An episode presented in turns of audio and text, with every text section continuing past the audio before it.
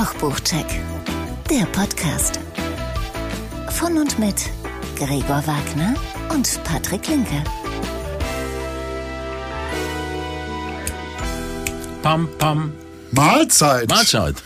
Pam, pam, didel, didu. Oh, dir geht's gut, Patrick, ja? Absolut. Ich habe einen guten Tag heute. Hallo, Patrick. Hallo Gregor.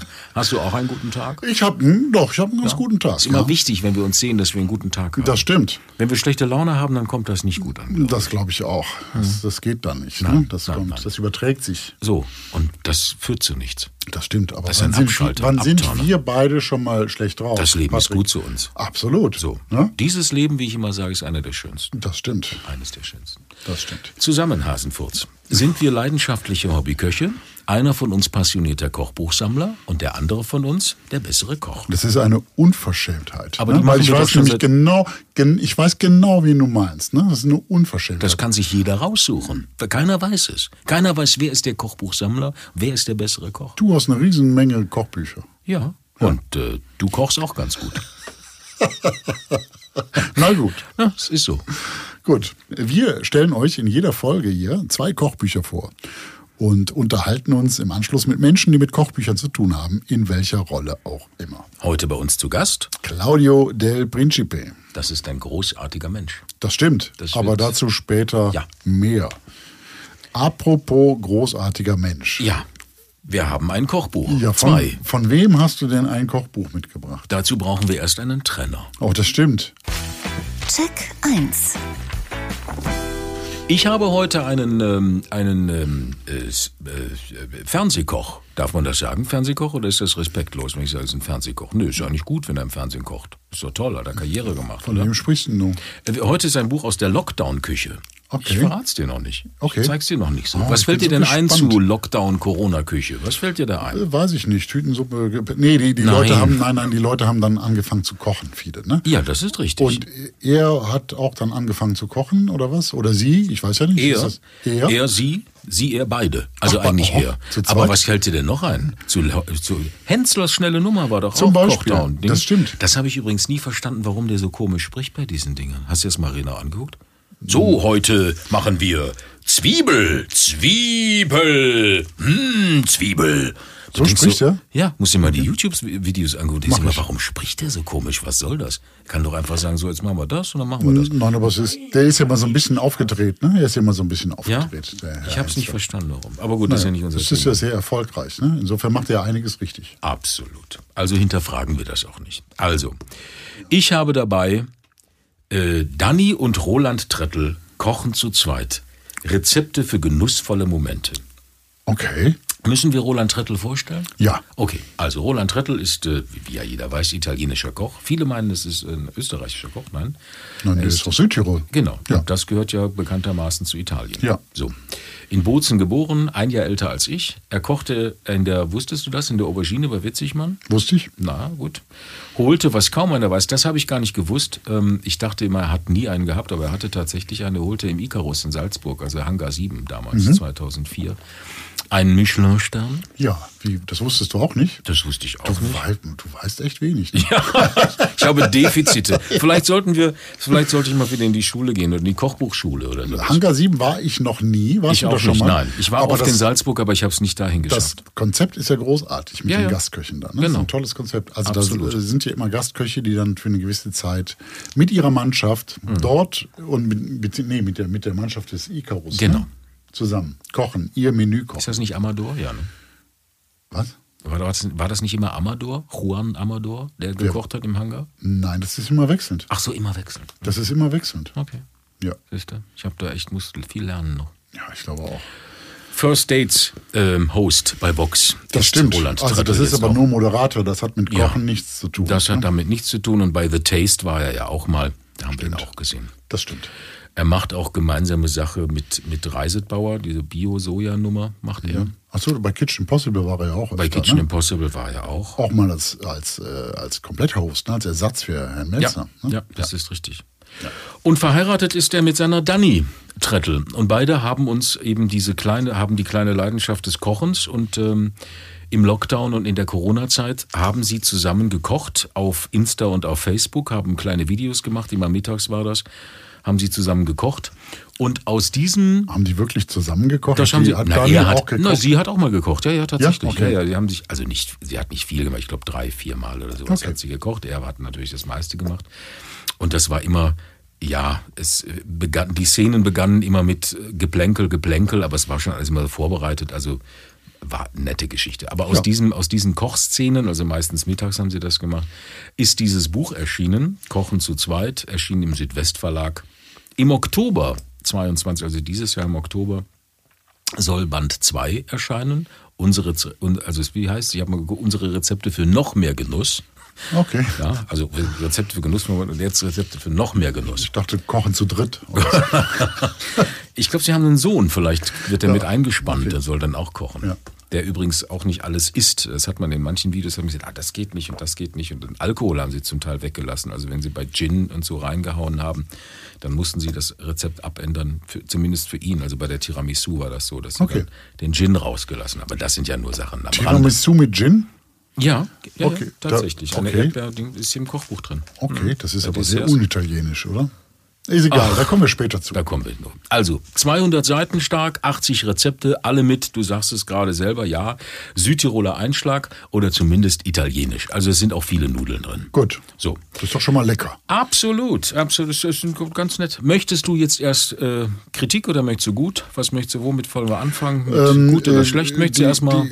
Nein, die gute Nachricht zuerst, bitte. Die gute Nachricht zuerst. Also, die gute Nachricht zuerst, die Rezepte funktionieren. Gut. Wie die Rezepte funktionieren, vielleicht dazu später mehr, aber die Rezepte funktionieren. Es ist so, dass es entweder auf eine oder zwei Seiten sind die Rezepte aufgedröselt, links die Zutaten, die auch alle ganz gängig zu bekommen sind, da ist nichts Außergewöhnliches dabei. Ähm, Kurze Frage, wenn du jetzt, ich höre jetzt äh, Küche zu zweit und du sagst, die machen das dann da zum, Ja. Mhm. zum Mittagessen. Das sind alles eher schlichte Rezepte. Oder Absolut. ist das. Okay. Das ist auch, das ist, du wolltest, Also- doch, du wolltest doch noch das Gute erstmal hören. Jetzt Ja, forderst du von mir ein, dass ich Kritik über Na, das ist doch gar nicht, das ist komplett wertfrei. Das ist aber Patrick. doch, das ist Kritik. Nein, das doch, ist- Ich nein. sag dir auch warum. Ja, ich hätte auch von den beiden in der Lockdown-Küche, weil wenn wir eines hatten in der Corona-Zeit, Gregor, dann war es Zeit. Ja. So, dann brauche ich eigentlich keine schnelle Küche.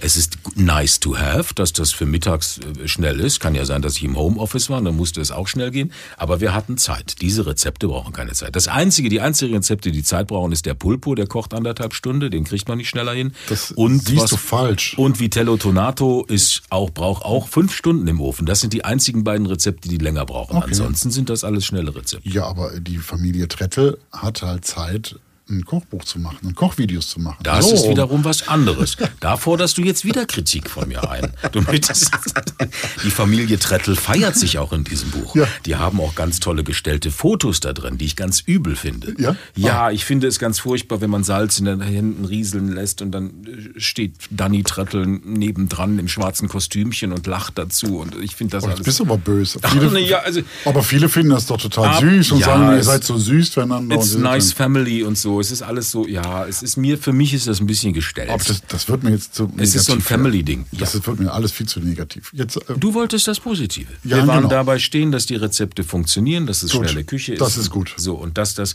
einfach nachzukochen ist und funktioniert. Es gibt so ein paar Sachen, die ich hinterfrage, ob man unbedingt Paprika entsaften muss, ob man äh, das alles machen muss, weil für, ich sage jetzt mal, 20 Milliliter ähm, Paprikasaft muss ich nicht den Entsafter anwerfen, den ich dann Sondern? eine Stunde, naja, ich kann ja die, die Püriernummer machen. Ach so, das ist stimmt. Doch, also ich meine, bitte, da ist der Unterschied jetzt nicht groß, oder? das stimmt. Hast du eigentlich einen Entsafter? Ja, habe ich. Okay. Benutze, ja, das ist wie ein Waffeleisen. Das kauft man einmal und hat es zehn Jahre im Schrank stehen. Das stimmt. ich. Hatte auch mal einen. Aber ich habe tatsächlich den gleichen Entsafter, den er hat. Okay. Sieht man daran, woher weiß ich, dass er den gleichen Entsafter hat? Das ist auch schön, das muss ich wirklich sagen, das ist eine gute Sache. Das war Lockdown-Küche, hat er bei Insta und Facebook gemacht. Und wenn ich mir so ein Rezept jetzt raussuche im Buch Mhm. und möchte das nachgucken und habe vielleicht, weiß nicht genau, ah, wie soll es aussehen, wie ist es und so weiter und fort, gibt es für jedes Rezept einen QR-Code. Finde ich Und nicht schlecht. Und dieser, das ist absolut richtig. Und dieser QR-Code führt dann auf das Video, was damals, was er damals gemacht hat und veröffentlicht hat, wie er dieses Rezept nachkocht. Mhm. Da kommen wir dann zu Kritikpunkt Nummer zwei. Da wird man dann sehen, ach Mensch, die Zutatenliste ist aber irgendwie eine andere und die Rezeptierung ist auch irgendwie wahrscheinlich ein paar Mal daneben gegangen. Ne? Okay. Ist so. Dann guckt man sich das Video an und dann guckt man sich Aber das Rezept an. grundsätzlich stimmt das schon. Im, am Ende kommt, äh, der QR-Code führt auf das richtige Rezept, aber immerhin, die Rezeptierung ja. ist eine andere. Gut. Generell ist es auch so, ähm, Kochen zu zweit ist ein bisschen irreführend, ähm, wenn man davon ausgeht, dass das jetzt immer Rezepte für zwei sind. Das ist es mitnichten. Ja, sonst hieß es ja auch Kochen für zwei. Ne? Das heißt aber Kochen zu zweit, oder? Mhm. Ja, die haben einfach nur zu zweit gekocht. Jetzt bist du aber naseweiß, oder? das, ist, das ist wirklich wahr. Also, die Rezepte funktionieren natürlich für zwei, aber besser für vier Esser, sage ich Okay. mal, bei manchen. Also beim Pulpo sowieso und bei vielen anderen Sachen auch ist das großzügig rezeptiert Mhm. für zwei Personen. Aber man hat ja dann vielleicht am nächsten Tag noch was. Ja. Ich möchte zurückkommen zu den Rezepten. Ja. Da sind wirklich schöne, schnelle Dinge dabei. Schinkenhörnchen mit Tomatensalat habe ich gemacht. Weltbestes Vitello Tonato, sagt er, indem er die Zutaten für Vitello Tonato, die klassischerweise da drin sind, ähm, äh, Thunfisch, Kapern, Fenchelknolle, Kirschtomaten, alles übers Fleisch macht und alles in den Backofen schiebt, das Fleisch dann nachher rausholt und die ganzen Sachen püriert. Was ich richtig gut finde, Gut. weil das ähm, gibt dem Ganzen einen ganz tiefen Geschmack. Okay, aber das klingt doch schon mal gut. Absolut. Ich habe auch nichts Schlechtes dazu Mhm. sagen. Spargel-Melonensalat auf der nächsten Seite ist toll. Rindertatar war super. Ich muss einfach ein bisschen blättern, weil ich habe ja kleine gelbe Marker da drin von rote Beete, Couscous. Gibt's keine Lesebändchen? Mit Wasser. Es gibt ein Lesebändchen, Ach, ein blaues. Okay. Immerhin. Das muss reichen. immerhin. So. Immerhin, immerhin. Was ich feiere, was ich wirklich ein sehr gutes ähm, Gericht finde, sind die Miesmuscheln mit Fregola und Fenchel. Wo die Muscheln äh, erstmal gegart werden, schnell, das geht schnell, dann werden sie alle ausgelöst und dann wird Fregola Sarda. Kennst du diese kleinen Mhm. Ja, Knöpfchen? sicher. Natürlich ich. kennst du das. Ja. Du bist ja kulinarisch ganz weit Liebe vorne. ich. Ich auch. Kleine Völlig geröstete, unterschätzt auch. ja, ne? kleine geröstete, Ja. ähm, es ist eigentlich Pasta, ne? Ja. Es, es hat aber eine Anmutung wie Ja. äh, irgendwie ein Grieß oder so. Ja, ja. Ne? Ganz Ja, ja. kleine. Es ist wirklich So, so ein bisschen wie, wie Couscous, ne? Es wird Ja. auch so in der Hand gedreht irgendwie, ist aber, Genau. ähm, Aber dieses Rezept, aber wenn, geröstet. Dieses ja. Rezept, wenn es Miesmuscheln gibt, sollte man machen mit Fenchel, weil das ist wirklich sensationell. Also das ist Schön. richtig Umami, wirklich toll. Fenchel im Pizzateig toll. Die Gobetti mit Karotten, da wird auch äh, Karottensaft. Äh, Was für gemacht. Dinger bitte? Gobetti. Gobetti sind kleine Nudeln. Ah, okay. Sind diese wie so kleine Spirelli-Nüdelchen, so kleine, Okay. die man nimmt man auch oft für ähm, die gemeine Hausfrau Ja. nimmt das oft für Nudelsalat, diese Art von Nudeln. Das kennt man so, diese kleinen Nüdelchen. Okay. Kennst du? Käse-Lauchknödel, sensationell, da lecker. sind wir wieder in Südtirol. Und was haben wir hier noch? Ah, gebratener Spargel mit Burrata und Tomaten-Nussbutter-Vinaigrette. Auch Mhm. gemacht, auch lecker. Also, es gibt in diesem Buch wahnsinnig viele Rezepte, die man einfach nachkochen möchte Gut, aber das ist, ja, die toll. Fotos auch dazu einladen. Ja. Jetzt ist es so, ich hätte mir von dem Buch auch gewünscht, dass man die Originalfotos nimmt von dem Tag, wo es stattgefunden hat. Man hat es wahrscheinlich wegen Optik oder nochmal, weil man es noch besser haben wollte, hat man es nochmal gekocht und hat dann nochmal fotografiert. Ja, Das aber ist du hast ja auch gesagt, dies würde gar nicht übereinstimmen, die Rezepte, die sie Ja, äh, zum Teil nicht. gemacht haben. Zum Teil nicht. Das Es ist ist, schon es ist einfach, wie es ist. Es ist einfach, wie es ist. Darf ich mal kurz. Sie können. Bitte schön, Herr mal Wagner. Vielen Dank, Herr. Linke. Ja. Ja, die Fotos sind aber schön. Ne? Ja, ja, das ist absolut Auf, äh, okay. äh, vieles auf schwarz, schwarz im Hintergrund. Ja. Sehr stylisch. Ja. Schön. Ja. Ist ein gutes Buch. Ja, Und äh, es gibt auch einen Index, muss man wissen, ist vorne, nicht hinten. Mhm. Wenn man hinten sucht, ist, ist, ist also vorne. Die Einteilung ist ein bisschen komisch, aber Ja. das liegt an der Lockdown-Küche, weil das war, glaube ich, auch so ein bisschen Resteküche und man hat immer geguckt, was man gekocht hat. wie ist denn die Einteilung? Äh, Vorspeise, Salate, dann kommt, und das ist so ein bisschen kryptisch, Hauptdarsteller Pizza und Co., Hauptdarsteller Gemüse, Hauptdarsteller Geflügelfisch, Fleisch. Man muss sich da so ein bisschen ähm, durchwursteln. Okay. Aber das ist gar nicht schlimm, alles gut. Das Gut. Ist, äh, ist ein, ähm, am Ende ein gutes Buch. So, Gut. Ein gutes Buch. Und wir vergeben ja äh, Kochpots, Pots, mhm. Kochpötte. Genau. Ne? Zehn kann man insgesamt. Ja, ich gebe diesem Buch sieben. Ah, so viele. Ja, Sehr schön. Weil das, ich habe aus diesem Buch tatsächlich, auch während er gekocht hat, damals, wo es das Buch noch Mhm. nicht gab, habe ich viele Rezepte äh, nachgekocht, die waren sehr, sehr gut. Die Chicken Wings beispielsweise auch. Das, Mhm. Also vieles, vieles nachgekocht. Auch heute noch, ich finde, so wie er den Pulpo gart, viele trauen sich ja nicht an einen Pulpo ran, den Ja. zu kochen. Das ist eigentlich gar kein Hexenwerk. Da gibt's ja ranken sich ja auch so viele Mythen. Mit dem dass Korken. man, oh, also ich kann es nicht mehr hören. Ich wüsste gar nicht, also ich habe mit so vielen Köchen schon auch auf Mallorca gesprochen, die wissen alle, was macht dieser, was soll dieser Korken? Das ist doch Quatsch. Ja, da hat einer, glaube ich, mal zufälligerweise äh, Ja. ist der Korken mit in die, Reingeploppt. in die Brühe geploppt So. und ist zufälligerweise er gut geworden. Seitdem Ja. wird dieser Korken benutzt. Das Einzige, was man wissen muss, was in keinem Kochbuch steht, wenn man diesen Pulpo aus dem Wasser holt, das hat Trettel äh, unwissentlich wahrscheinlich auch gemacht, weil er im Video, weil der Pulpo dann einfach da lag. Also der sollte einfach, wenn er aus dem heißen Wasser kommt, erstmal liegen und zur Ruhe kommen. Also wie Fleisch, was man aus dem Ofen holt, das soll auch wieder aus, äh, zur Ruhe kommen, damit sich das so ein bisschen äh, zusammenzieht oder beruhigt. Dann bleiben auch die ganzen Noppen dran, diese Saugnäpfe und so, was Ja. man ja gerne hat, weil es ja optisch schöner aussieht. Dann bleibt das auch alles dran, dann kann man das sehr schön Ich auseinanderschneiden. habe ja ein Problem optisch mit Saugnäpfen. Ist aber, das so? Ja, ist so. Warum? Weiß ich nicht. Ich mag das nicht. Machst du die weg? Nee. Nein, ich ist äh, esse das natürlich, aber Ja. ich finde es immer komisch. Echt? Aber das ist mein eigenes Problem. Ja. Saugnäpfe essen war schon immer so ein bisschen äh, problematisch. Mhm. Ja. Gut, jetzt geht man ja nicht ins Restaurant und sagt, ich möchte gerne einmal Saugnäpfe Ja. haben. Oder? Nein, nein, nein, aber äh, das Ich lerne dich heute neu kennen. Ja, aber diese Tentakeln finde ich so optisch immer ein bisschen schwierig. Okay. Aber lecker. Ja, Mhm. Aber schwierig. aber schwierig. Aber Okay. ich darf auch nicht mehr als, sagen wir, ein, zwei Mal im Jahr Pulpo essen. Dann, das ist dann sehr lecker, aber das ist dann auch gut. Okay. Ja. Jeder Jack ist anders. sagt Mhm. Ja, das sagt der ne? Kölner, ja. Ich lerne dich gerade neu kennen, Gregor. Ja, von einer ganz anderen Seite. Absolut. Ja. Aber gut. Du hast uns auch ein Buch mitgebracht. Das stimmt. Check 2. Und was ist das, was du da hast? Ja, wo wir gerade beim Thema Italien waren.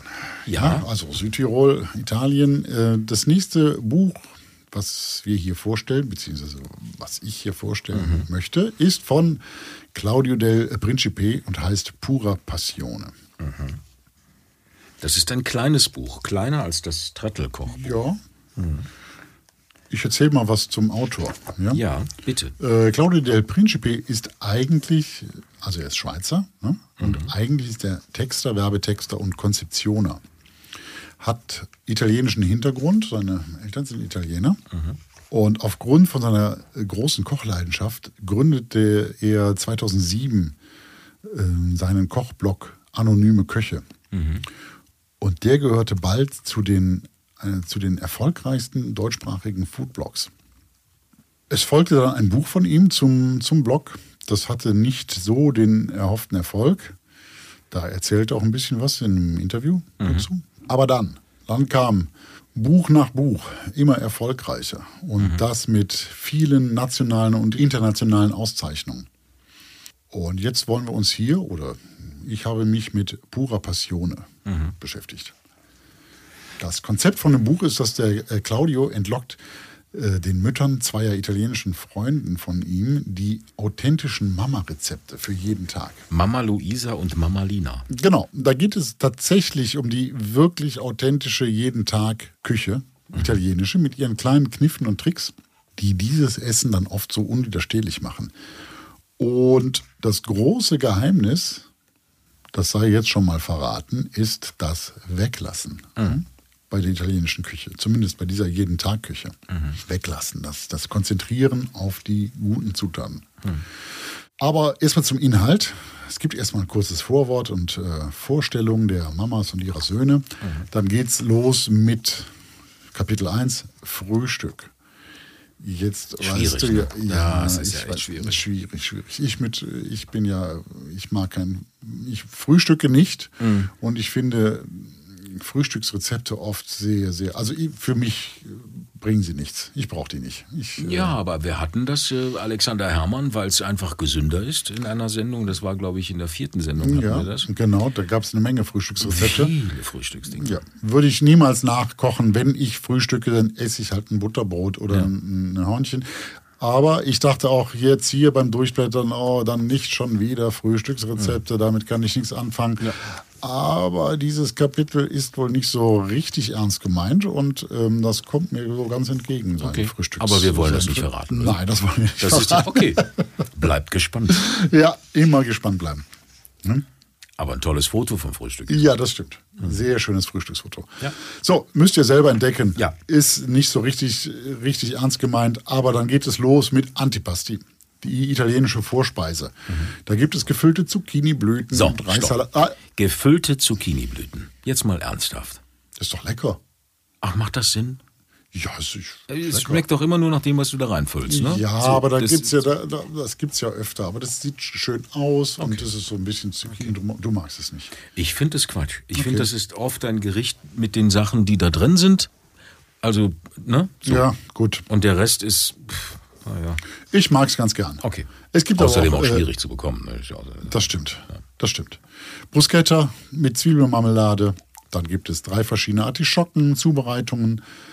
Und dann kommt auch schon der nächste Gang, die Primi.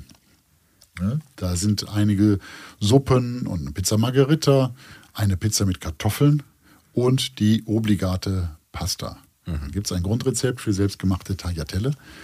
Und dann folgen die ganzen Klassiker, die man so kennt. Lasagne, Ragu di Salsiccia, Carbonara, Al-Amatriciana, Al-Arabiata, alla Vongole, Cannellini, Aglio e Olio und Peperoncino und so weiter. Die kennt man alle schon.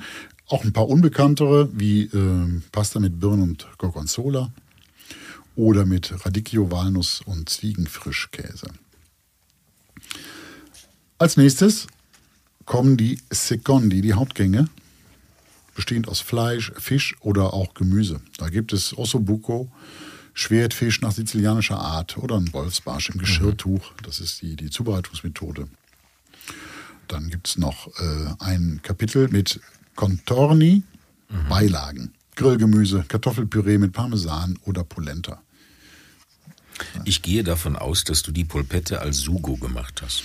Wenn ich das Buch so durchblätter, Hm, weil es äh, voller Fettspritze ist. Das Problem ist ja bei Tomatensauce oft, wenn Oft. die kocht, dann gibt es. Schweinerei drumherum. Ne? Und wenn Gibt es Buch- eigentlich abwaschbare Kochbücher? Hast du sowas mal gehabt? Nee, habe ich nicht. Aber mich stört das auch nicht. Nein, das ist zeigt ja, besser. dass du dieses Kochbuch benutzt hast. Ja, genau. So, ich Eben. finde das ja ganz großartig. Ja. Ich kenne ja Kochbücher bei mir im Schrank, die, die sind, also da sind einige Seiten schon fast nicht mehr lesbar, weil es komplett eingesaut Weil ist. du dir einfach nichts merken kannst. Ja, und- ja, nein, es ist, na, nein, es gibt, es gibt tatsächlich Bücher, also es gibt von, von Sarah Wiener dieses Backbuch, Ja. äh, Endlich Süß oder süßes Gedöns da. Da gibt es äh, den von mir sehr gefeierten Marmorkuchen, der eigentlich ganz einfach ist. Das Geheimnis dieses Marmorkuchens, finde ich, Ja. ist die Milch mit, dem, mit der pürierten Marzipanmasse, dass das nochmal so ein, so ein Wumms gibt und so Mhm. Humidität oder Feuchtigkeit im Teig und dass der schön saftig bleibt.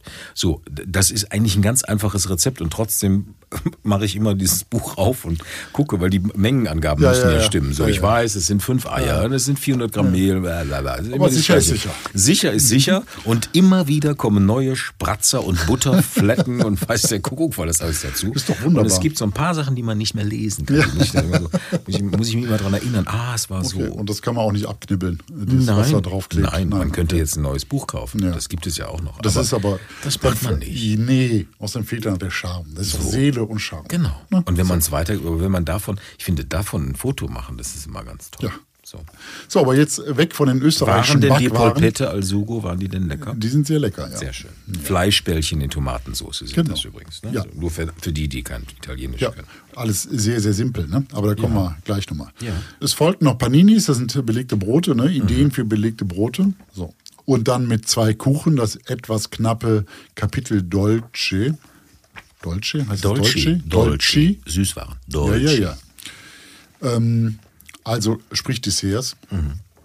Da haben die, hat die italienische Küche eigentlich, glaube ich, ein bisschen mehr zu bieten. Also das hätte ich, Absolut. hätte ich ein paar Rezepte mehr, hätte ich ganz schön gefunden. Gut, aber hier zwei sehr, sehr leckere Kuchen. Und dann gibt es noch für Kinder sieben Rezepte und last but absolutely least, äh, Rezepte Hat- für Katzen. Ja, tatsächlich. Vier Rezepte für Katzen. Weil eine der beiden rezeptgebenden Müttern ein besonders großes Herz für Katzen hat. Gut. Wer es braucht. Ähm, Ja, ich finde so. jetzt, also, ja, gut, aber das witzig. ist- es ja, ja, das ist es fängt witzig. an ja, und, und es genau. hört witzig auf. Genau. Das ist doch eine gute Sache. Ja, absolut. Ähm, und die Rezepte sind alle, die bestechen alle durch Schlichtheit, wie man so schön sagt. Ne? Das ist meistens nur fünf oder sechs Zutaten, absolut reduziert auf das Wesentliche, auf die Grundprodukte. Ähm, auch, das sagt er auch hinter im, im Interview, Interview, ja. dass er zum Beispiel auch sagt, die Italiener, die entscheiden immer, entweder macht man Knoblauch oder Zwiebel. Ne? Mhm. Und äh, entweder das eine oder das andere. Ne? Und Das, ist, aber äh, auch tatsächlich so. Wenn du die Videos anguckst von bei YouTube oder jetzt neuerdings, da bin ich ja auch Mitglied geworden. Wo- Wobei Mitglied eigentlich nicht, ich habe es einfach nur runtergeladen und zack war ich drin. TikTok. Ah, ne? oh, Kennst du? Ja, ich, bin, ich gehe gerade steil. So, also ich habe Momente in meinem Leben, wo ich mich auch selber hinterfragen muss. Ja. Und dann gucke ich mir TikTok an. Das ist tatsächlich etwas, was dich kaputt macht. Das ist ein Zeitfresser ohne Ende. Okay. Du sitzt irgendwie auf der Couch und guckst TikTok-Videos und kommst dir vor wie so ein Kleinkind, das mit dem Kind mit, mit so einem Ding da spielt. Aber lange Rede, kurzer Sinn. Ähm, da gibt es sehr viele Köche, die da ähm, aktiv sind bei Okay. TikTok und auch Italiener, die ihre Rezepte. Und einen, wo ich jetzt nicht weiß, wie er heißt, aber den kann man ja googeln, das ist so ein, so ein etwas korpulenterer, der immer die Sachen in die Kamera hält und dann probiert und dann, mm, oh, toll. Mhm. Ähm, und da bei ihm ist das tatsächlich Methode, dass entweder Zwiebel oder Knoblauch. Ja. Nie beides. Ja. Verrückt. Das ne? gibt es tatsächlich öfter und die Deutschen hauen gerne mal alles rein. Ja. Ne? Äh, weil viel, viel hilft viel. Das ist ja auch so ähnlich wie bei den Asiaten. Mhm. Da gibt es auch äh, eigentlich ein Grundkonzept, dass man entweder Knoblauch oder Ingwer reinmacht. Ne? Nie beides. Und hier, Äh, Das ist doch, Schubeck hat das doch auch mal gesagt, man darf nie Rosmarin und Thymian. Entweder Rosmarin oder Thymian. aber dafür immer Vanille und immer Chili. Ne? So, und immer ein Stück Orangenschale. Weil das steht doch bei, bei Schubeck immer, Ja, oder? Vanille und Deswegen Chili. schmecken auch alle Soßen bei Schubeck immer nach Schubeck-Soße. Ja. Das ist, die Kochbücher von Schubeck sind, ach, na gut. Komm, das ist ein neues Thema. Ein neues Thema, wir machen ein neues Fass auf. Ja. Nein, aber das ist wirklich, ich muss das hinterfragen bei Schubeck. Wir müssen mal anrufen, ob wir ihn nicht mal zum Interview bekommen mit seinem Ingwer und Im Moment hat der Andere ich, Sorgen. andere Sorgen Okay. als Podcast. Ja, ja. Aber Just Saying. ja, so. Back Die to topic. Ja, back to topic. So, die italienische Jeden-Tag-Küche. Ja. Also sehr reduziert und wie ich gerade schon sagte, weglassen ist das Geheimnis. Und das Konzept geht auf. Die Rezepte funktionieren für Anfänger, natürlich für Fortgeschrittene sowieso. Ja. Ähm, Buch ist schön gestaltet, sehr übersichtlich, klar verständlich. Die Fotos sind äh, vom Claudio del Principe wie immer selber gemacht. Ne? Er sagt ja ganz oft, dass er dann ähm, die selber fotografiert. Der kocht die für seine Familie, geht zum Fenster und fotografiert sie. Das machst du ja auch. Wir machen Das das, mache ja ich auch. auch. nur bin ich kein erfolgreicher Kochbuchautor. Ne? Noch nicht. Das stimmt. Kommt vielleicht. Ja. Die sind aber schön. Die Fotos gut, Absolut. gut gestaltet. Absolut. Und es gibt derer drei meiner geliebten Lesebändchen und dann noch in den Tricolore in den drei italienischen Farben. Das ist der Wahnsinn. Ja, Ja. toll.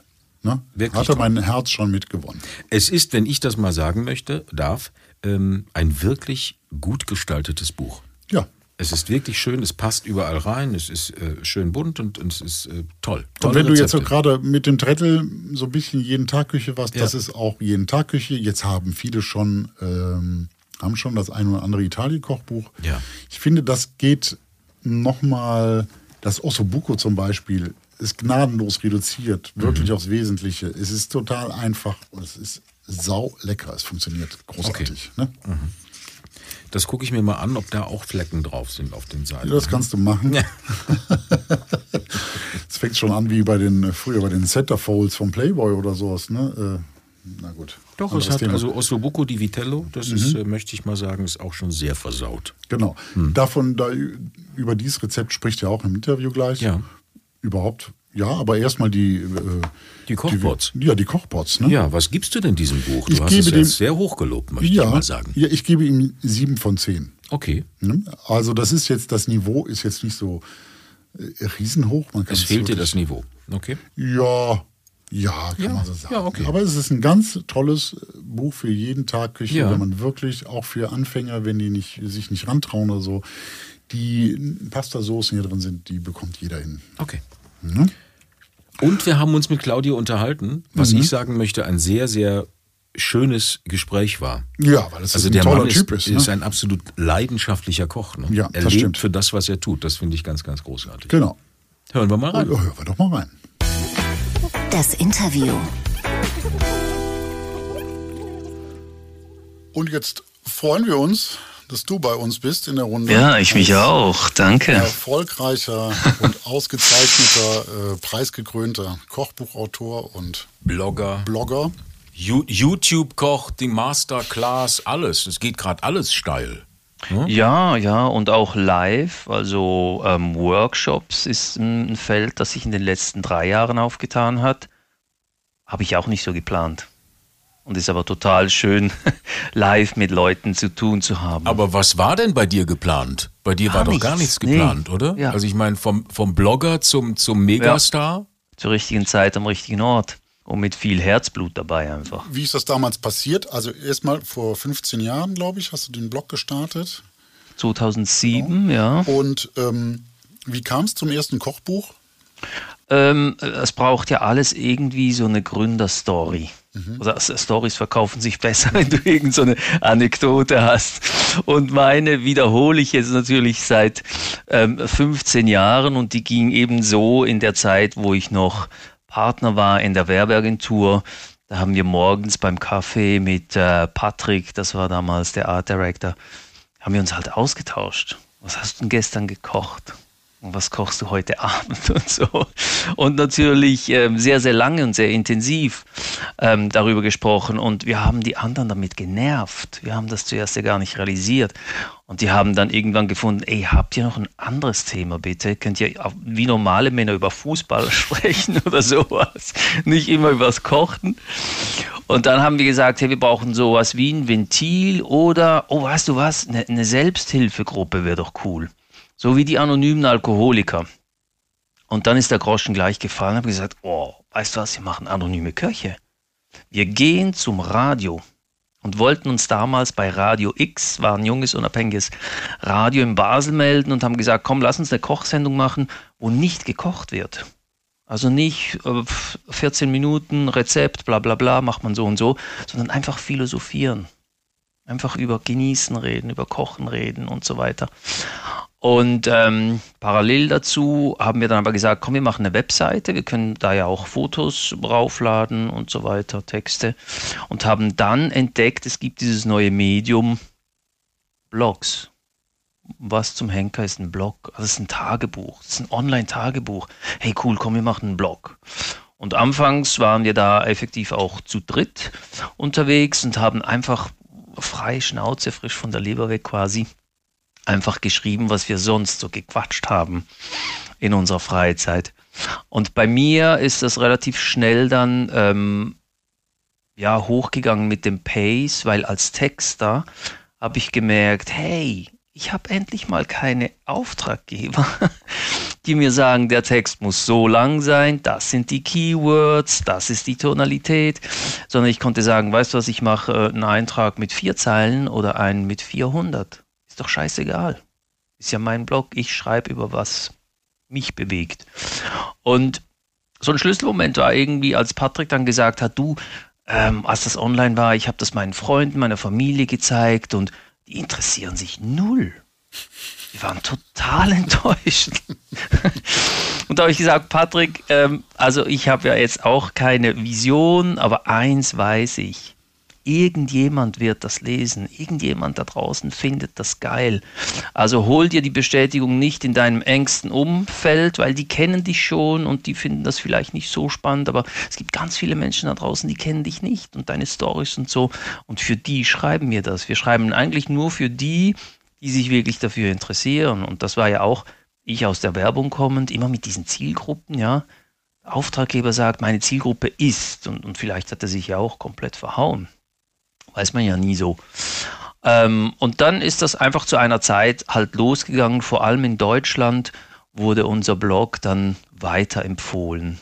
Und so lauffeuermäßig hat sich dann das recht dynamisch entwickelt. Und zu deiner Eingangsfrage, wie ist zum Buch gekommen, glaube schon nach einem Jahr hat dann Gräfe und Unser in München mitgelesen, hat gesagt, so, den schreiben wir jetzt mal, dem Claudio. und haben gesagt, ey, was ihr da macht, das ist so cool, das ist so neu von der eben Tonalität und, und der Ansprache, auch von der Bildwelt. Lass uns ein Buch machen. Und das war dann, glaube ich, eben schon 2018, 2019 ist das Buch dann rausgekommen. Ähm, ja, ein tolles Abenteuer. Von da ist es dann losgegangen. Und immer neue Auflagen, ne? Ähm, es geht. Also das erste Projekt GU, das ist in dem Sinn ein bisschen gescheitert. Das war seiner Zeit voraus. Die wollten auch da wieder Marketing denken. Bei GU haben sie wie drei Zielgruppen. Da ist die Brigitte und die Uta und so. Und, und die haben ein Altersprofil und ein Interessenprofil. Und dieser Claudia hat da irgendwie nicht reingepasst. Und die wollten dann so Layouts mit hübschen farbigen Seiten und Verzierungen und so. Und dann habe ich gesagt, Kinder, was macht ihr da? Das ist anonyme Kirche, das ist, das ist grob, das ist derb, das ist männliche Sprache und so. Da haben sie gesagt, ah, okay, okay, wir haben verstanden. Ähm, dann machen wir ein Buch mit dem Titel Das große, coole Männerkochbuch. da habe ich gesagt, hey komm, geh weg. Nee, also da mache ich das Buch nicht, das ist ja so peinlich. Und da habe ich gesagt, komm, wir haben ja eigentlich das Layout. Also äh, dieser fette Schriftzug mit dieser Aachenschrift und mit ein bisschen Illustration, alles auf weiß gezogen auch. Das war so eine Idee beim Blog zu sagen, wir nehmen einen relativ großen Schriftgrad mit Serifen, also mit einer schönen Leseschrift und die Leute sollen, das Lesen soll im Vordergrund sein und nicht irgendwelche Affiliate-Links und Werbebanner und so weiter. Einfach seriös mal über Kochen reden. Und ähm, haben sich zum Glück darauf eingelassen, haben gesagt, okay, wir übernehmen dein Layout, machen das und dann haben sich vielleicht so 4000 Bücher verkauft was für die Schweiz, für einen Erstling zum Beispiel schon recht gut ist. Und in Deutschland haben die natürlich gesagt, ja gut, das Buch ist gefloppt, also wir ziehen das weg. Nach, nach einem Jahr war das schon nicht mehr gelistet. Mhm. Aber der Anfang war natürlich gemacht, also die Aufmerksamkeit auf dem Markt war dann generiert. Wie ging es dann weiter? Genau, dann äh, kam Brandstätter. Dann wurde es ja ernsthaft. Ja, ziemlich. Weil das eine ist ja sehr organisch aus dem Blog entstanden, ne, mit, mit, äh, mhm. äh, und, und, dann wurde es ja auf einmal äh, ernsthafter Kochbuchautor. Ne? Also genau. ähm, als Auftragsarbeit. Ne? Genau. Da gab es die äh, sehr geschätzte Katharina Seiser aus Wien, erfolgreiche Kochbuchautorin, die ich ähm, über ihren Blog Esskultur.at kennengelernt hatte. Man ist ja da auch so zusammengewachsen unter Foodbloggern hat man sich täglich ausgetauscht. Und wenn ich zurückgehe, es gibt da Beiträge aus den Anfangsjahren, da wurde richtig heftig diskutiert, ähm, so wie man das heute auf Social Media Profilen macht. Also wirklich, wo so ein Thread irgendein Thema aufwirft und, und die Leute fetzen sich so. Das war bei uns in den Blogs, da haben wir richtig diskutiert.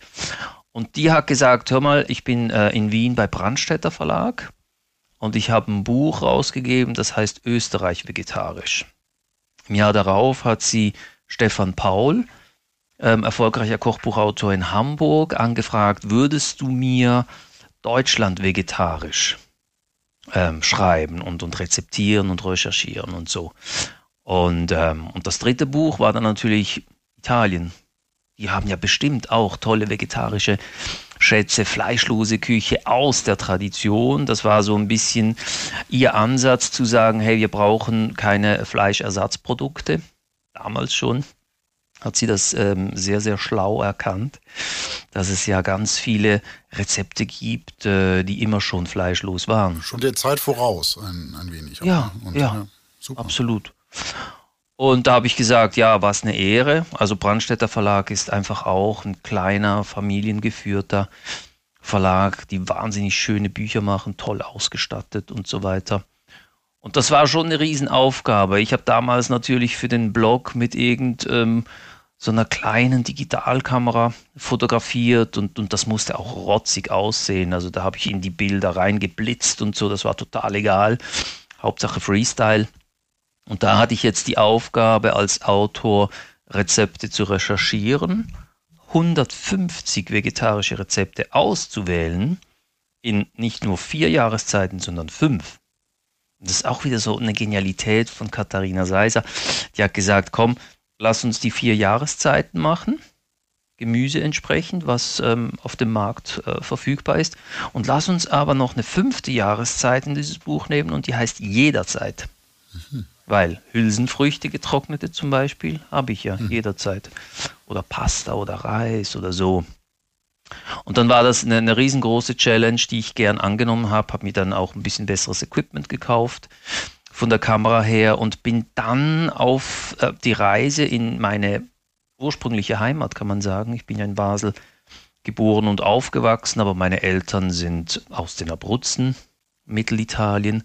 Und dann habe ich das erste Mal so realisiert, hey, wir haben 20 Regionen in Italien. Jede ist so wahnsinnig ähm, anders als die andere. Klimatisch völlig was, was anderes, von den Traditionen her und so. Und da hat sich ein Riesenfeld aufgetan. Es war eine ganz tolle, schöne Aufgabe. Und heute sind wir in der fünften Auflage mhm. von Italien vegetarisch. Ist auch eine Freude zu sehen, eben ähm, diese Halbwertszeit, ja, wenn du so einen Longseller verkaufst, das macht einfach wahnsinnig Freude, so viele Menschen glücklich zu machen und zu erreichen und zu sagen, hey, seit ich dein Buch habe, ich esse praktisch kein Fleisch mehr. Ich, ich habe jedes, jeden Tag kann ich ja fünf verschiedene Dinge kochen mit deinem Buch.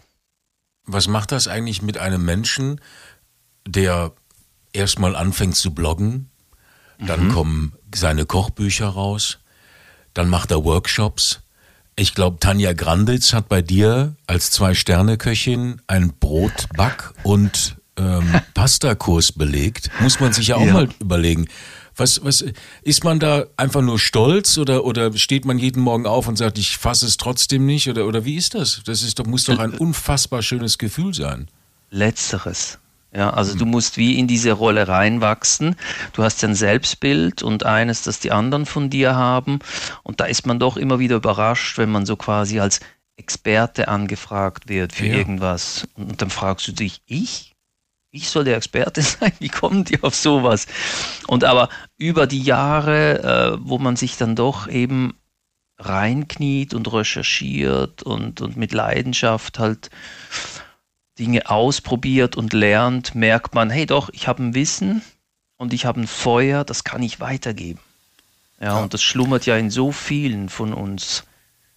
Ähm, und Aber jetzt so mal ehrlich. Mhm. Ja.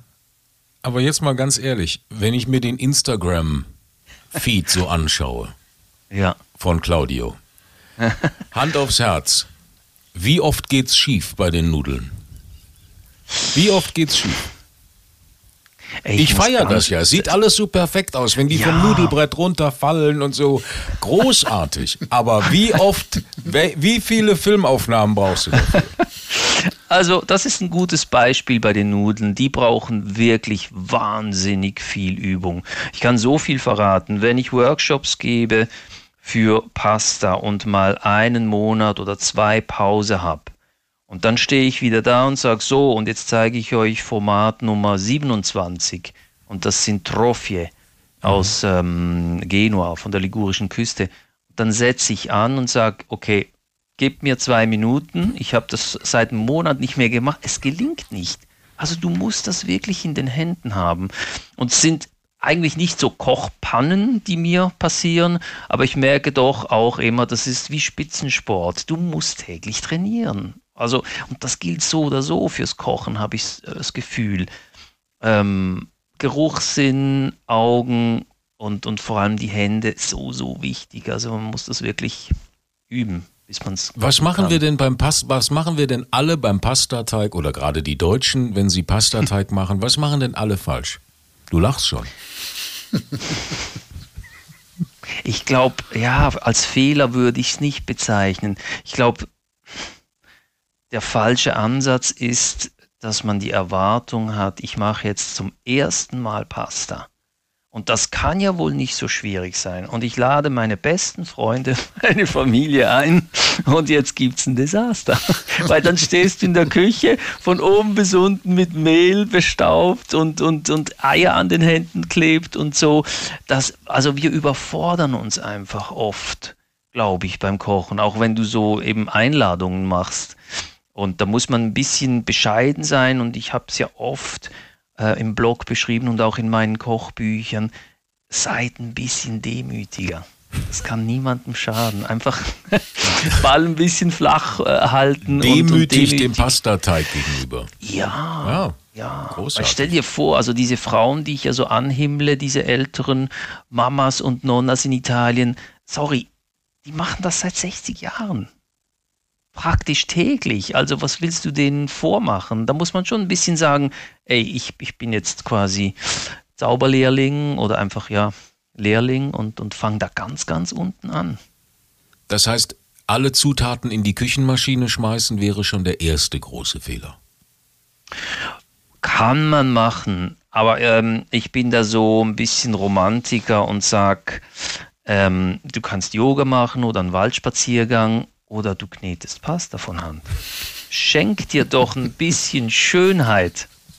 Ja, erfüll deinen Tag mit Sinnlichkeit. Also auch das tut dir ja wahnsinnig gut.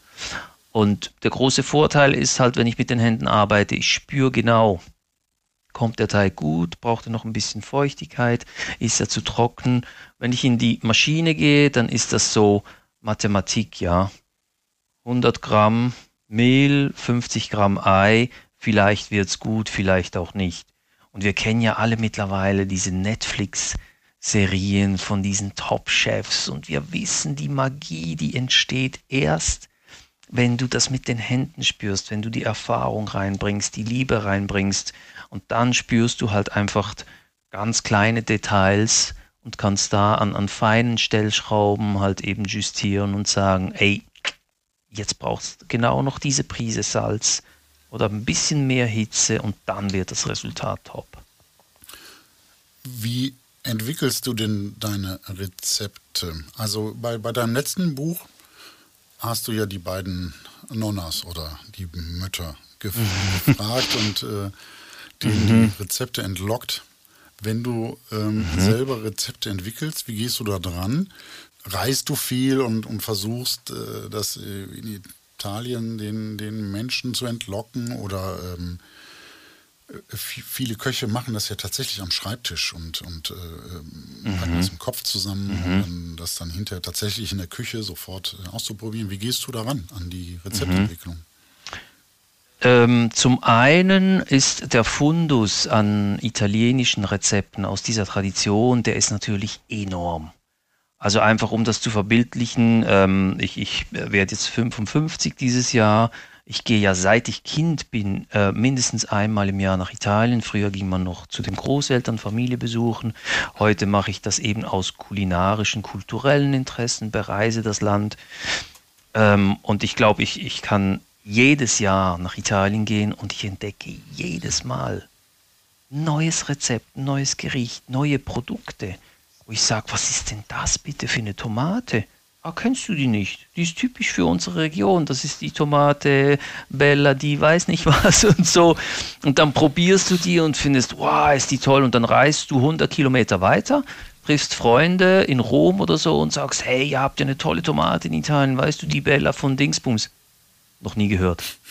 Mhm. Also selbst innerhalb von Italien gibt es ja so eine Produktvielfalt, die da Norden, Süden, da kennt man nicht alles. Es gibt ja diese Slow Food Produkte oder dieses Label von einem Slow Food Produkt und ich glaube, Italien hat weltweit die meisten so Slow Food Präsidien, also mit hm. Produkten, die eine Ursprungsbezeichnung haben und so. Also da schöpfe ich schon ganz viel draus und sage, komm, ich koche das mal nach, was sie in Bologna kochen sonntags oder donnerstags in Rom, das wären dann Gnocchi. In Rom ist so diese Regel, am Donnerstag gibt es Gnocchi. Und ja. Ähm, wirst du dann, ähm, also ich habe das Gefühl, dass die Italiener so sehr regional, die sagen, das gibt nur eine und in meiner Region wird es richtig gemacht und alle anderen machen es falsch. Ja. Wie, äh, Absolut. Wie, wie, schaffst du das dann, dass du nicht permanent angefeindet wirst? Mir ist zum Beispiel in, diesem, in dem Pura Passione auf, aufgefallen, mh, mhm. die, die Bolognese-Soße, die ist sehr, sehr nah an der deutschen Bolognese, wo permanent mhm. die Italiener die Nase rümpfen und sagen, das ist falsch und das, was ihr da Spaghetti Bolognese nennt, ist eine äh, Frechheit. Spaghetti sowieso nicht und die Hackfleisch auch ja. nicht. Die Soße in deinem Buch ist sehr nah da dran, finde ich. Wirst du nicht, ja. kriegst du nicht ja. Hassmails jeden Tag, dass das so nicht geht? Also, um dir ein, ein konkretes Beispiel zu geben, ich hatte vier ähm, Tanten Und ähm, die haben über ihre Schwester gesagt, äh, was Sonntag ist, ist Essen bei Madalena, da komme ich nicht. Weil ich gehe nicht zu meiner Schwester essen, die kann nicht kochen. Also wenn du sagst, die Italiener sind auf ähm, ähm, äh, Zack bei, bei deutschen Rezepten, dass die nicht original sind oder unterhalb von den Regionen Italien, ich schwör's dir, das ist sogar in der Familie so. Also die, die sagen, äh, hier mein Bruder, das ist eine Pfeife, der, der, der kann keine Bolognese machen, ich mache die bessere. Das ist, glaube ich, einfach so ein italienisches Ding. Aber es gibt auch Rezepte, da gibt es so wie einen Konsens. Zum Beispiel weiß einfach jeder Italiener eine Carbonara mit Sahne, da hast du verloren. Ja, hat einfach nichts daran verloren. Aber ich muss das auch sagen, weil du gefragt hast, wie ich Rezepte entwickle. Ich habe da jetzt mir so eine Freiheit ähm, erschaffen. Und eben du entwickelst dich ja und erweiterst deinen Horizont. Und im Moment lasse ich mich einfach auch wahnsinnig inspirieren ähm, oder seit einiger Zeit ähm, von einem nahen Biohof, wo ich mein Gemüse hole und ich beschäftige mich sehr eben noch mehr mit Saisonalität, noch mehr mit Regionalität. Und da gehe ich wirklich hin und sage so, ich habe jetzt eine rote Beete was stelle ich jetzt mit der an? Und dann ist es so ein bisschen wie ein Labor, ja, wo man so ausprobiert. Und ich hatte eine ähm, einem, im Dampfkochtopf und die ist ein, bisschen zu lang drin gewesen. Man hat ja so ein Fingerbreit Wasser drin und dann war das Wasser wie aufgebraucht und die ist geplatzt. Der Saft läuft aus und setzt sich am Boden fest. Ist noch nicht angebrannt, aber schon so ein bisschen eingedickt. Und ich mache das Ding auf und finde, oh mein Gott, Claudio, Kochpanne, ja, was ist hier passiert? Und dann streiche ich so mit dem Finger drüber und das war so eine richtig dicke Melasse.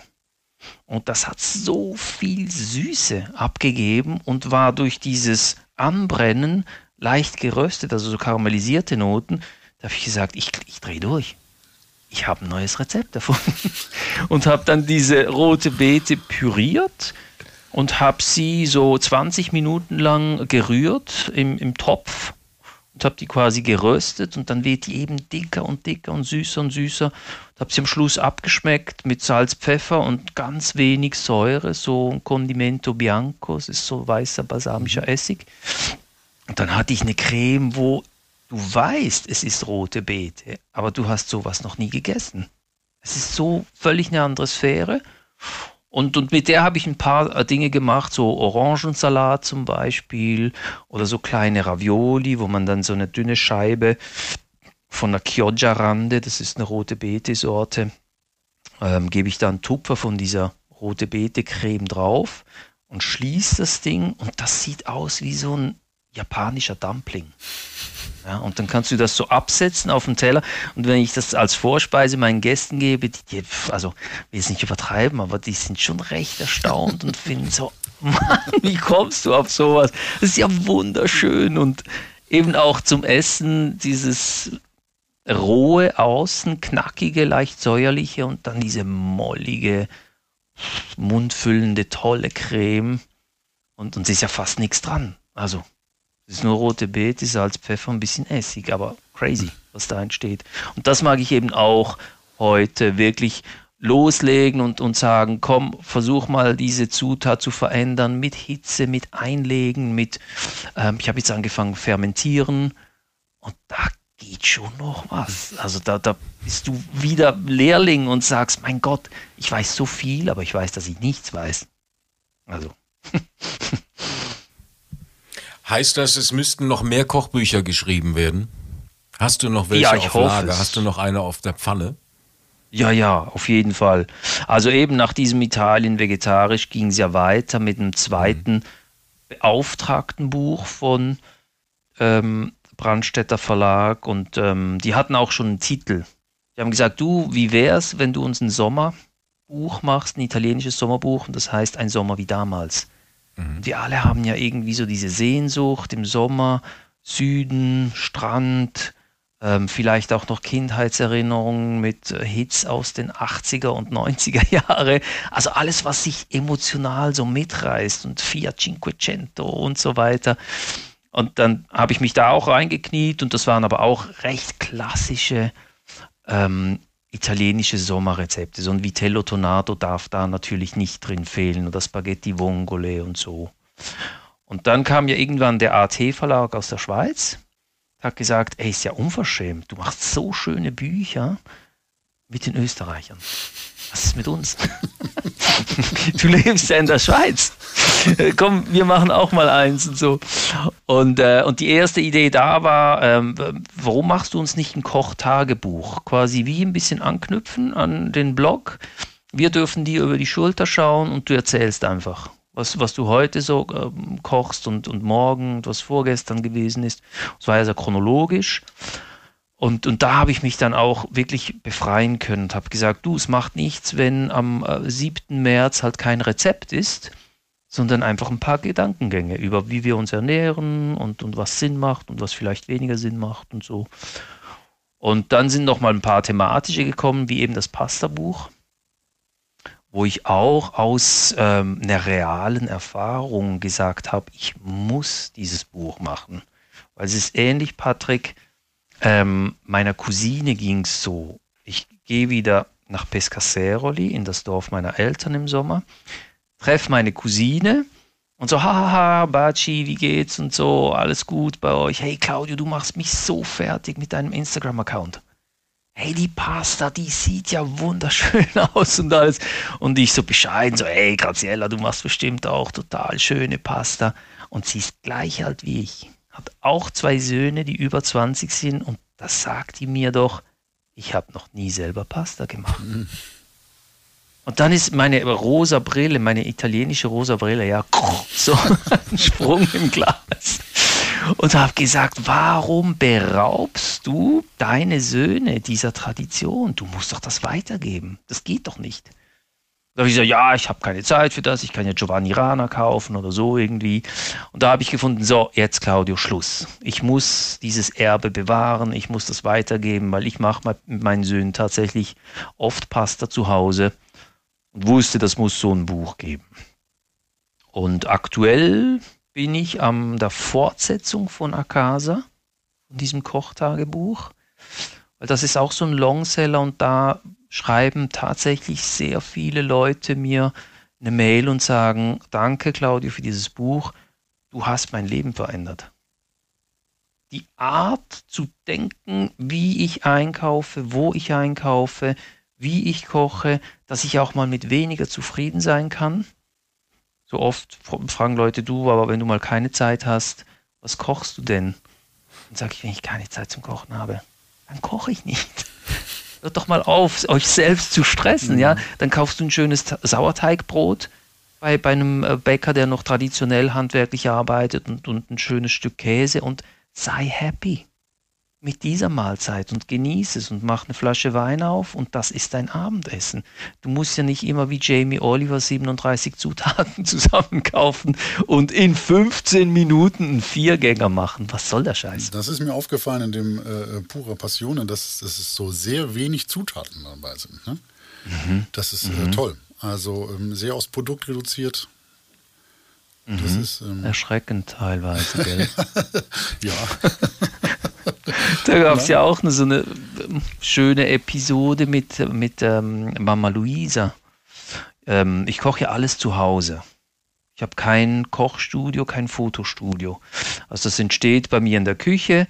Ähm, ich koche meistens für die Familie und ein Teller wird ein bisschen hübscher angerichtet und zum Fenster getragen und ich fotografiere das mit Tageslicht, ähm, also recht unkompliziert, so also im Flow. Da habe ich meiner Frau gesagt, du, heute mache ich Ossobuco. Das mögen wir natürlich. Habe ich auch ein eigenes Rezept nach Mama Luisa. Ah ja, cool, freue ich mich. Okay, gibt es das zum Mittagessen? Ja, ja. Morgens ne, schaue ich mir die Liste an und sehe, da fehlt eine Zutat. Da fehlt eine Zutat. Und dann rufe ich Mama Luisa an und die ist 86 und ist aber immer auf WhatsApp und Mobile Phone und so. Und dann freut die sich über den Anruf. Wie geht's dir? Ja, ja, toll. Es gibt heute Ossobuco, aber hör mal, Mama Luisa, äh, da fehlt was in der Zutatenliste. Ähm, die Zwiebel. Und dann ist die ausgerastet. Er hat gesagt, ich warne dich, wenn du an mein Ossobuco eine Zwiebel, da du ruinierst das ganze Gericht. darf ich sagen, aber dein Röstgemüse, das fängt ja klassisch in Italien oft an mit Stangensellerie, Karotte und Zwiebel. Ich sagen, Karotte und, und ähm, Sellerie hast du und echt keine Zwiebel? Nein, keine Zwiebel. Das ist okay, hey, you're the boss. ich koche deine Rezepte nach und ich muss wirklich sagen, es hat nichts gefehlt. Wir haben dieses Ossobuco gegessen und wir haben gesagt, shit, wir sitzen zu Hause bei einer italienischen Mama. Es schmeckt nach Mama-Küche, nach echter italienischer Küche. Wirklich Hammer. Toll. Aber es ist schon auch, eben einerseits haben die Italiener und Italienerinnen solche Spleens, die dann eben sagen, ähm, gibt so ein klassisches Beispiel, was ich auch in meinen Workshops immer wieder sage. In Italien ähm, macht praktisch niemand Zwiebel und Knoblauch zur selben Zeit anschwitzen in Butter oder Olivenöl. Man entscheidet sich. Und im Norden ist tendenziell Zwiebel, Butter, so zum Starten von irgendeiner Soße. Und im Süden ist es Olivenöl und Knoblauch. Und, und da kommt niemand auf die Idee, beides reinzutun. Oder auch bei den Kräutern, ja gibt ja oft diese mediterrane Kräutermischung. Was zum Henker soll das sein? also, eine Tomatensauce, da entweder kommt da Basilikum rein und dann ist Schluss und dann, und dann schmeckt das nach Basilikum. Oder du stehst auf Petersilie, machst Petersilie rein. Oder du bist in der Toskana und, und kommst mit einem Wumms mit Rosmarin rein und dann schmeckt deine Tomatensuche noch so, aber nicht diese ganze Bandbreite. Da schmeckst du ja nicht mehr was, also kannst du ja nicht mehr unterscheiden geht überhaupt nicht. Wird dir dein Erfolg eigentlich geneidet von Profiköchen, die rümpfen ja oft so ein bisschen die Nase über Blogger und so. Hast du das erfahren oder äh, mittlerweile ja, wohl nicht mehr, ne? Aber Nee, spannende Frage, weil ich habe äh, echt ein bisschen Bammel gehabt davor. Und zwar ganz konkret, ich bin so wie äh, die Jungfrau zum Kind zu einem Mandat gekommen. Ich arbeite ähm, für den irischen Lebensmittelverband. Mhm. Ich habe ein kleines PR-Mandat und da gibt es Köche, Spitzenköche aus der Schweiz, die sind so ein bisschen Botschafter für irisches Rindfleisch. Mhm. Weil die Tiere ähm, einfach immer auf der Weide sind und besonders naturnah aufgezogen werden, Topfleischqualität. Und da habe ich immer so gedacht, hm, wenn die rausfinden, dass ich Kochbücher schreibe und mich quasi als Koch, ja, die, die hassen mich doch oder, oder nehmen mich nicht ernst mhm. oder so. Und genau das Gegenteil ist passiert. Und, und wie du anfangs äh, gesagt hast, Patrick, ähm, da sind schon ganz viele Spitzenköchinnen und Spitzenköche auf mich zugekommen und habe gesagt, hey, würdest du uns mal erklären in einem Workshop, eben wie man zum Beispiel Pasta macht oder Sauerteigbrot mit äh, Sauerteigansatz in Italien heißt Lievito Madre die Mutterhefe. Und ich habe die als extrem offen erfahren. Und gerade gestern lief doch die ähm, eine neue ähm, Episode von Kitchen Impossible. Und, ähm, und da war äh, Alain Weisgeber. Mhm. Mhm aus, aus Österreich dabei. Und wir haben uns ausgetauscht, da hat auch Katharina Seiser gesagt, du ruf doch mal den Claudio an, weil die wissen ja teilweise, wo die hingehen, aber die haben keinen Plan. Was wird mir der Melzer in diese Box packen? Und er wusste, äh, Ascoli Piceno, ist eine Ortschaft, wo, wo sich das abspielen wird. Und ich habe ihm gesagt, okay, aus Colipiceno, da gibt es diese vier ikonischen Gerichte. Also ich bin mir fast sicher, er wird dir diese gefüllte Olive alla Scolana aufbrummen. Die ist sehr knifflig zu machen. Und gestern habe ich das gesehen und bumm, toll. Musste er diese Olive machen. Also es ist toll. toll. Ja, ich glaube, dein, dein großes Pfund ist, glaube ich, deine sehr hohe Emotionalität. Kann das sein? Also was man ja, bei deinem ja. ganzen Schreiben und auch wenn man dich, äh, wenn man sich jetzt mit dir unterhält und ähm, diese mhm. sehr, sehr hohe Emotionalität. Ich glaube, da kommen mhm. wenig mhm. Profiköche mhm. hinterher. Das ist ja, äh, das ist toll. Äh, gefällt mir sehr gut. Das ist ja. sehr schön. Bekomme ich auch eben oft zu hören, dass sie sagen, du, hast jetzt vielleicht nicht die Erfahrung oder die Technik oder so, aber äh, du reißt uns total mit. Wir finden das total schön, wie du dich für eine Charlotte begeistern kannst, ja, und die anhimmeln und als wäre es jetzt, ich weiß nicht, ein Kunstobjekt oder so. Und das geht ja auch vielen Profis ab, die beklagen sich ja oft auch so im Alltag, mit dem Kostendruck und so weiter, ähm, dass da manchmal eben ein bisschen das Romantische, die haben ja alle mal angefangen, weil sie den Beruf geliebt haben, weil sie was gesehen haben, wie sie sich verwirklichen können. Und oft nach vielleicht ein paar Jahrzehnten und nach Gastronomie ist ja auch verdammt hart, muss man sagen. Mhm. Also ich würde nie ein Restaurant eröffnen wollen, weil ich einfach zu großen Respekt habe vor dieser Aufgabe. Und da kann es vielleicht schon mal passieren, dass dein Feuer ein bisschen erlischt und du sagst, ja, pf, okay, ich bin jetzt Koch, aber eigentlich würde ich lieber irgendwo in einem Büro sitzen und eine ruhige Kugel schieben oder so. Und dann kommt da jemand und weckt dieses Gefühl wieder, wo du sagst, shit, eigentlich habe ich genau mal wegen dem diesen Beruf gewählt, weil ich so brenne dafür. Mhm. Ja. Finde ich wichtig, aber in allem, was man macht. Heißt auch diese Workshops, da ist ja einfach irgend, äh, am Tag X mal jemand gekommen und hat gesagt, würdest du einen Workshop geben für Pasta? Und dann habe ich eben auch wieder so gesagt, ich kann ich das überhaupt? Und wenn ich die gebe, dann, dann ist es genau das, eben die Leute zu befähigen, zu ermutigen, zu motivieren, zu sagen, hab keine Angst. Ja, also du kannst das. Sauerteigbrot machen, du musst nicht Bäcker sein, du musst nicht Biochemiker sein. Du, unsere Großmütter haben jeden Tag Pi mal Daumen ge gekocht. Mhm. Ja, niemand hat den, die sind doch nicht in der Kochschule oder so. Und das Gefühl den Leuten wieder äh, zu geben, dieses Selbstvertrauen zu geben, das ist schon eine wahnsinnig befriedigende Aufgabe. Schön. Hast du ein Lieblingskochbuch? Ja, ähm, da gibt es äh, den Giorgio Locatelli. Mhm, ja. Das ist ein lombardischer Koch. Stimmt. Der in hat London, glaube ich. Und, äh, ja, ja, ja, genau. Das ist, das ist toll. Das gefällt mir gut. Das ist schon im zeitgemäße Art, traditionelle ähm, italienische Küche zu servieren. Mhm. Und, und er ist einfach auch so ein lässiger Typ und, und spricht ja viel auch über seine Familie und mhm. ein bisschen Vergangenheit und so Nostalgie. Ist alles ein bisschen drin. Das mag ich sehr. So Kochbücher, die eben auch was über den Menschen oder die Menschen erzählen oder über eine Region oder über eine Kultur und so. Ähm, ja, da kannst du dann wirklich abtauchen und nimmst ein Kochbuch vielleicht auch mal ins Schlafzimmer oder auf die Couch und, und liest mhm. ein Kochbuch. Nicht nur Rezepte, weil, sind wir ehrlich, also da kannst du ein Schlagwort.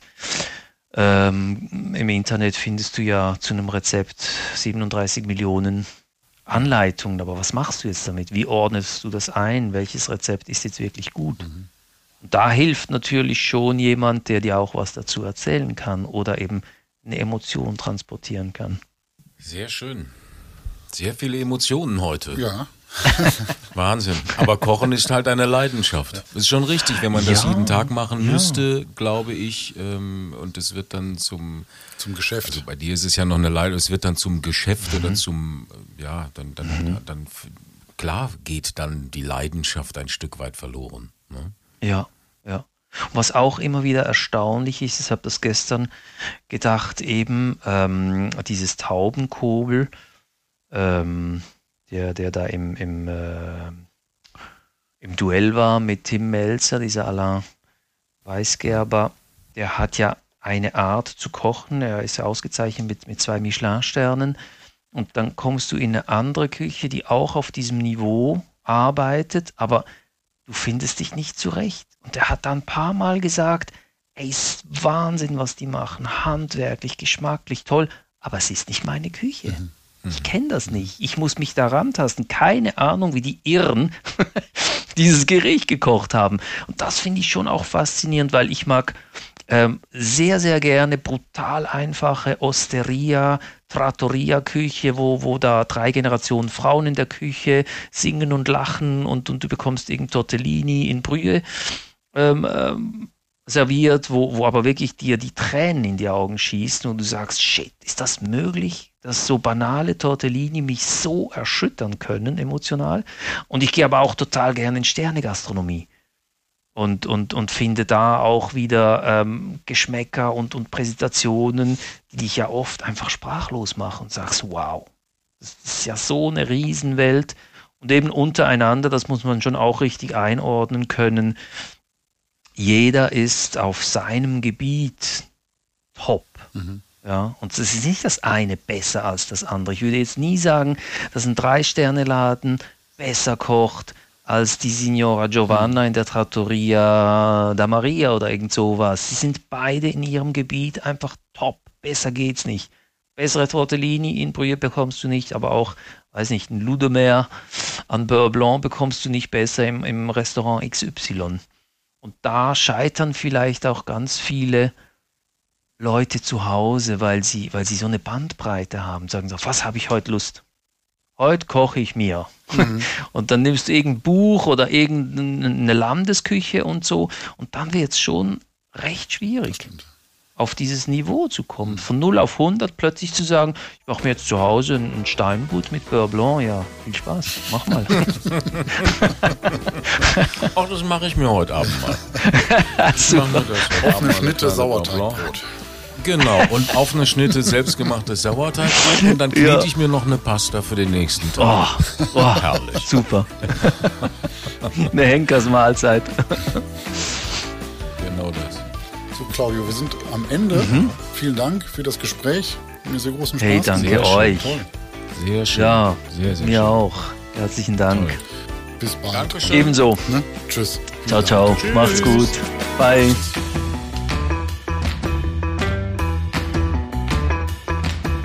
Also das Schönste an diesem Interview war der Satz, ähm, ja, was machst du denn, wenn du keine Zeit hast? Was kochst du denn dann?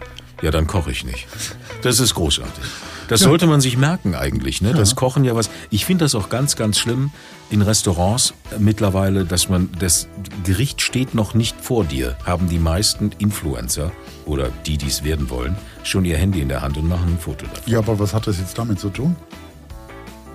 Dass man Zeit sich Zeit nimmt für, so. fürs Essen und, ja. und alles andere dann erstmal vergisst oder stehen lässt. Ja. ja. Dass man sich hinsetzt und sagt, so, ich, ich esse jetzt.